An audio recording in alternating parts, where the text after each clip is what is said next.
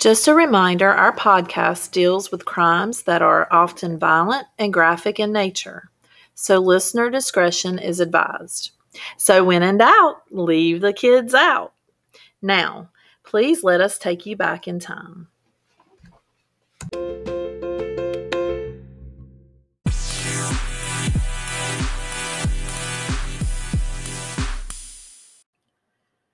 Hello, old time crime gal listeners. It's Melissa here with. Shannon?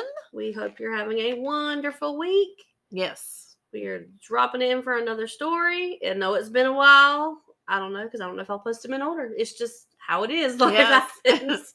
we talk about it and you hear about it Yep. much later. That's right. and we apologize. But yeah, life happens for sure. That's our new motto. Um, Yes.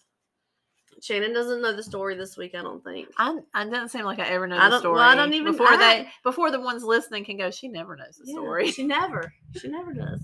Because um, oh, what did I tell you? Medicine Hat. So we do have some Canadian listeners. So this actually is something that happened in a town called Medicine Hat. And I was browsing for stories to find, and I popped up that town, and I'm like, well, that's interesting. That's kind of a cool name. What's in Medicine Hat? So Medicine Hat is a city in Canada, and they have like over 300 days, sunny days a year. So it's literally the sunniest place in Canada. That is when blackout curtains come in handy. so it has like a low cost of living, good schools, like low crime. So it was like the perfect little place to raise a family. hmm. So we're going to talk about the Richardson family. It's a Oh. perfect little place to raise a family, but we're gonna have a, a crime. Just about what crime happens everywhere. Where have you Uh, been? I know. Oh, I've been watching. And you're and lately right. it's been ramped up here for oh, All all, kinds of reasons. all of America. Yes. But yes, okay. So Medicine Hat, nice place to raise a family. We're all gonna flock there. But is Yes. it cold? I don't know if I can handle sun. I, I like to get a bed and have you know darkness. Well, I mean, it's still you, dark at night, but maybe the weather's just really great during the day. I don't like not because Okay. the only way you at dusk all the time is if you're in like near the Okay. Okay. like Alaska Yes. or okay. So it's just sunny. Like Seattle's always rainy. This place is always sunny. Oh, so it's not just Sunny. like 24 hours. No. sun. Oh, I misinterpreted. Okay. Sorry.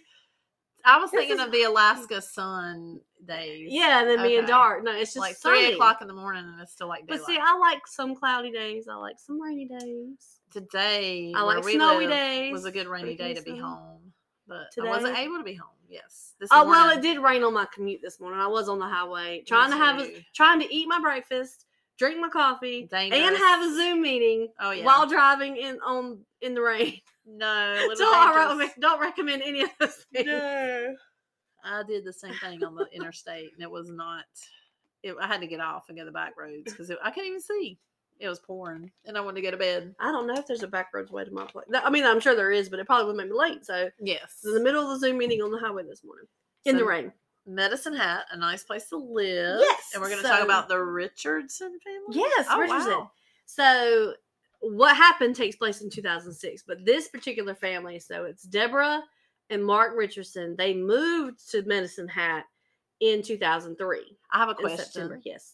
Do you know how Medicine Hat got its I name? don't. Okay. If you're Canadian, you want to let us know, go. please. send us. Yes. I did not look into why. I just thought, oh, that's cool. Yeah, it is a different me name. the store here. Medicine Hat. So 2003 they moved there. I do know. I think they said there was like 50,000 people that lived there at the time, so it was still relatively kind of small. Mm-hmm. Um, so they moved there, and at the time, so the, Deborah and Mark they got married in 1991, and they had two children. So this is the Richardson family. You had Jasmine and Jacob. So when they moved there, Jasmine was nine, Jacob was five. So Mark is a welder. Deborah, she's like really popular in the community. She's looking to start her own business after being a stay-at-home mom for several years. So the kids are older. She's taking business classes. Cool. She wants to do, you know, do her own thing. It did Hopefully not say what type make- of business. Okay, hopefully she'll make money. Yeah. So Some um, businesses don't. but Jasmine, so at the time, Jasmine's now 12 in 2006, and she's going to a school um, by St. Mary's, which I'm assuming is a Catholic school from the name. And she seems to be well adjusted. She's a happy preteen. She, you know, she's loving life. and her brother Jacob is eight. Life was to love because there was hardly any cell phones or internet. Yeah, and then they're in Sunny Medicine Hat. Yeah. Um, so Jacob's eight, and he wanted to be a police officer or a soldier. Those were his options. That he um, and he loved hockey. Again, Canada's a big sport. Well, it is in some Raleigh here, Yeah. Canes, but um, so they would play hockey in his backyard, and neighbors. He had friends with the neighbors, and they had like really good neighborhood life in like the coldest the sub, sub suburb. But so on Sunday, there's always a but. Mm. Um, April 23rd, 2006 is a Sunday. So the neighbor's son comes home from wherever they were going, and he's six. And he asks his mom, Hey, can I go play with Jacob? Because the dad's car was in the driveway. So I guess they were home. So mom's like, Sure. So the son runs over and he, like, gonna knock on the door. And then he runs back home and he's freaking out and he's he's upset and he's only six. And he tells his mom that no one came to the door, but he could see somebody laying on the floor Okay. in the basement window. I don't know how their houses are. I guess it could be like the way my uncle's is in Maryland, where the bottom floor is like your living area, but you have an upper area, Right. ground level, kind of sort of. Or some basements might have a window that's up high, but the basement is still under the ground, and you can just see like at foot level, but you can see into the floor of the I, basement. it could be, but he he saw someone laying down, um, covered in red. I Oh, mean, again, wow. he's six. Yeah. So mom's like, uh, well, let me check. So she goes over and she sees the exact same thing. So she goes back to the car and calls the police. And so then authorities arrive. And then once they look and realize what is going on, they call for backup because they don't know what's in the rest of the house. Right. And so they actually used a battering ram to open the door. Um, so they had several officers because, you know, again, they had no clue what was going on. So on the lower level of the house, they found both Mark and Deborah, so that's mom and dad. They'd been stabbed several times. And then the family dog was laying next to Deborah alive. At first, when I was listening, I'm like, please don't tell me they, they got the dog too. or the children. well, Oh. the dog the dog was laying down next to mom, uh, whining and whimpering, but was okay.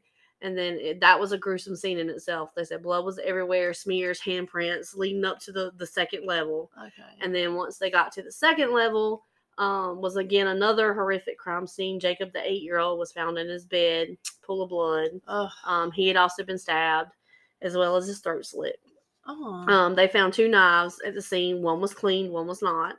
Um, one was bent, um, indicating that a lot of force was used to carry out the the act. But then police soon realized that they're one family member short. One person was missing from the house, and that was 12 year old Jasmine. And so police did not know what in the world is going on. They didn't know she was kidnapped. They didn't know she was taken. Did she just run away when stuff was happening? So they issued an Amber Alert out to find her because they really needed to find what was going on. She could be in danger. So, thoughts? I'm trying to. I just breaks my heart that that happened, and this was in 2006. Yeah. Yeah, sad. But um, so no idea. and hopefully she wasn't a part of it. So once they were processing all the evidence and going through things in the house, particularly Jasmine's online accounts and room, So there was it turned apparent that she's still yes. I didn't think they- it was that Well, rampant. I well, they it was a different form. It wasn't exactly like live streams like it it was is now. dial up. Yeah, but um, so they needed to find her as fast as possible because they didn't think she was a victim. They thought she was more than likely responsible. Oh man, that's Um, sad. So Jasmine had kind of from the last few months from when this happened, kind of shifted a little bit. She was went from like her happy school kid, you know, to hanging out with the wrong kind of people. She changed her style into what would be considered like goth like. She was wearing all black. She was dyeing her hair. She was wearing dark makeup. Um, going to punk rock shows, like anything she could to rebel against what mom and dad wanted Gotcha. which is no good path. No. Um, And I mean, a lot of teens do that. Yes. But it's you, you got to watch for different signs of different kind of things happening. so she actually attended a punk rock show, which at 12 years old, 12, 12 years old, I can't see, like, my niece is that age, and I can't see her at, like, a concert by herself without parental supervision. No, I didn't. I it. mean, and that was years ago. I go to, we were just talking about it. I go to, I've been going to concerts. That was when I was like 18 and above and old enough to drive myself. And I, she must have per- said she was spending the night with a friend. That was, and then I don't, and then behavior, I don't know. hung out with somebody older because at twelve I couldn't have. There's no way I could have gotten to a concert unless it was with somebody older, and then I didn't have that access. So I don't know. I mean, definitely red flag warning signs from Yeah. some. But so she she happened to be at a punk rock concert, and she ran into I'm gonna say a man because he was a man, Jeremy Steinke. That's how I I heard it pronounced. Anyway, he was 23, Yeah, he was a man. So he's 11 years older than her. Remember, she's 12, so they sh- started a relationship. Okay, Um, this was previous to the murders. Right. This was a few months back. So Jeremy was in no way a good influence on Jasmine. And so she started like becoming members of forum websites like vampirefreaks.com and Runaway Devil and talking about piercings and, you know, the rock music and rebelling against her parents and And she's only twelve. She's so 12. Her, her brain is not developed. The frontal lobe of your brain is not even developed. in your early 20s it's still not right. complete. So but she um so her parents did find out about this relationship and they forbid her to see him again which is the right thing to do they took away her computer but then like she still had access at school and like so they still were communicating and then it seemed she made a change like maybe she wore red one day or like i don't i don't know it convinced her parents enough that she could have all of her stuff back and then like it started again um, but some some odd things about Jeremy. So Jeremy, he was 23. He um didn't have a good home life. His mom was an alcoholic. His dad beat him, and then like when they divorced, she he had two stepdads that also beat him. Like his mom fell in that rut of the same type of person, mm, and it was over and over again. So when he was when he was younger, at around 13, he in his mind created this alter persona of himself to deal with everything that was going on. oh, okay. But this alternate persona happened to be a 300 year old werewolf, oh, okay. Talk which about I- makes them very interesting I- to Jasmine, apparently. yeah. Um, and he always wore a vial of blood on, around in a chain around his neck. And then I was like, this story's just getting Yeah. more twisted and more twisted. Yes. I was like, definitely. medicine hat that we went into werewolves. But um, so obviously, Deb and Mark are not happy about where any of this is going. Um, so but So then they do know about the continuing I think so. relationship. Okay. and I think things just there's probably a lot we don't know, a lot that happened, and she was always open about um on her online forums and posting about how she hated her parents and this, that, and the other, and then she writes things like to Jeremy, like I have a plan and involves me killing them and living with you. And then he comes back with like, well, I love your plan, but we need to get a little more creative with like details and stuff. oh wow. And so um there's no secret that she wanted to kill her parents and she brought it up openly, even with friends. But um and Jeremy did as well, but everyone just thought they were just running their mouths and being like but, rebellious teenagers. but who? But no normal rebellious teenager to me. even anyway, a re- rebel, yeah, even a rebellious teenager usually doesn't do not typical rebellion to that extreme. Yeah. So Friday the 21st of April. Of course, now with the internet and having kids exposure to that, They think it's 24/7, normal to do stuff like that. yeah. crazy. Um, Friday the 21st of April, Jeremy was at a party and he told a bunch of people that, hey, I'm getting ready to kill three people and move to Europe. Like, and no one believed what like what was happening. Um, so that same day that the bodies were found, Jasmine was actually happily hanging out with Jeremy and some of their other friends. Um, Jeremy had had a black eye, but again, they said that was par for the course because he was also well known to law enforcement, like of being a trouble seeking kind of guy. Yeah. And just a not all around person you want to be around. And so at 8 a.m. the following day after the murders, um, the pair were arrested 100 miles away with some friends, and the friends thought that they were going on a camping trip. So the friends were tr- like driving them around, and they just thought, "Hey, we're going camping." They had no idea what had happened. Um, later, they do get arrested for like um, aiding and abetting and like Yeah. um, accompaniment and some other stuff, but they didn't realize that then what was happening at the time. How are they friends? Yeah. I, I even. I just- I can't comprehend that. Yeah. So, because when I read it, I thought it was going to be something totally different. Didn't realize it was going to be the child. that was Well, the and how- person. How, do you hurt your brother? I mean, there's got to be something involved with. she always insisted that she didn't do anything. It was all Jeremy, and that she went because at the time he was taking care of the parents downstairs. She was upstairs with her brother, trying to calm him down and keep him quiet. And then she had, she said she had a knife, and then Jeremy came up and demanded that she finish him off, and so she did out of fear of him. But then it came out that he left her and she had to leave the house, walk to a gas station, get money out, find a ride to where he was at. So if they was really together, why would he just leave her there? Yeah. But then during her trial and testimony and stuff, it came out that she was she was the one who actually killed her brother. Oh, and the reason she did it was because she didn't want him to be an orphan. Oh.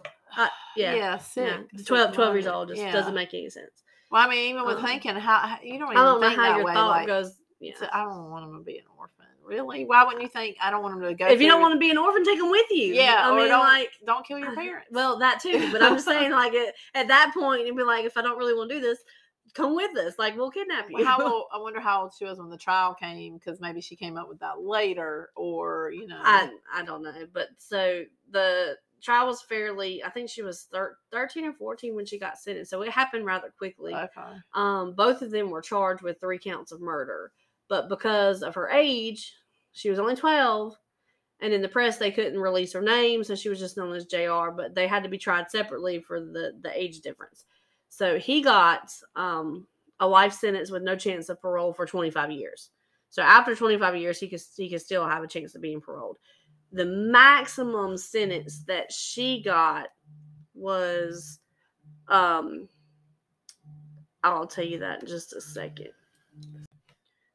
All right, so we were talking about what happened to Jasmine. We had to stop for a second. We have some crime stuff going on in our, our area, so there's kind of crazy. yeah, an active shooter out now, and they're trying to hunt him down. So there's a manhunt as we speak.